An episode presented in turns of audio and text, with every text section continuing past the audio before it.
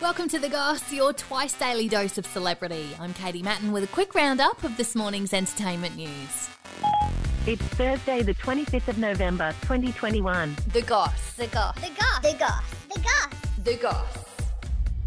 Spice Girl Mel B has been edited out of an interview with Adele for the UK showing of an audience with because of an awkward sex joke. makes me very uncomfortable. 46 year old Scary Spice asked her about the best gift she'd received and then suggested it was a vibrator. It was pre recorded and then edited out of the final broadcast. Like, I love you, but I'm over it. Like, next one. The Spice Girls revealed this month they'll be touring again with the plan to do a series of stadium gigs across the world starting in Australia next year. Oh yeah, we are. Posh Spice Victoria Beckham hasn't yet confirmed whether she'll be performing with them, with Emma and Mel B the ones that have pushed for a reunion tour. We've been there, we've done that, and we've moved on.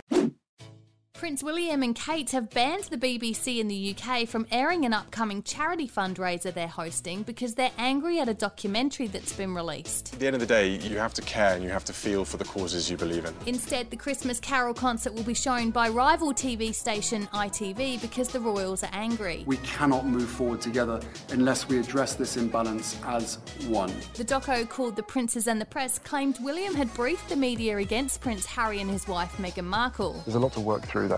You know, I, I feel really let down. The two part documentary didn't give Buckingham Palace a right to reply, with it accusing the brothers of planting smears against each other to the public. It's hard to get it across to anyone else how you feel and what it means to you. The Queen and Prince Charles have threatened to end all dealings with the TV company and have been told they have grounds to sue.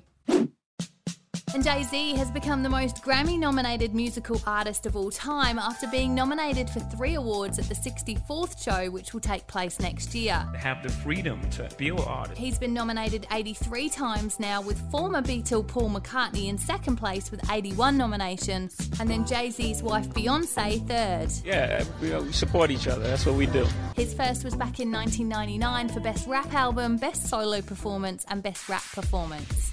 So far, he's won 23 of the Grammys and is now worth $1.4 billion. Follow us, like, rate, and subscribe wherever you get your podcasts, and that's the gossip for this morning. See you again later for the Arvo update. a Podshape production.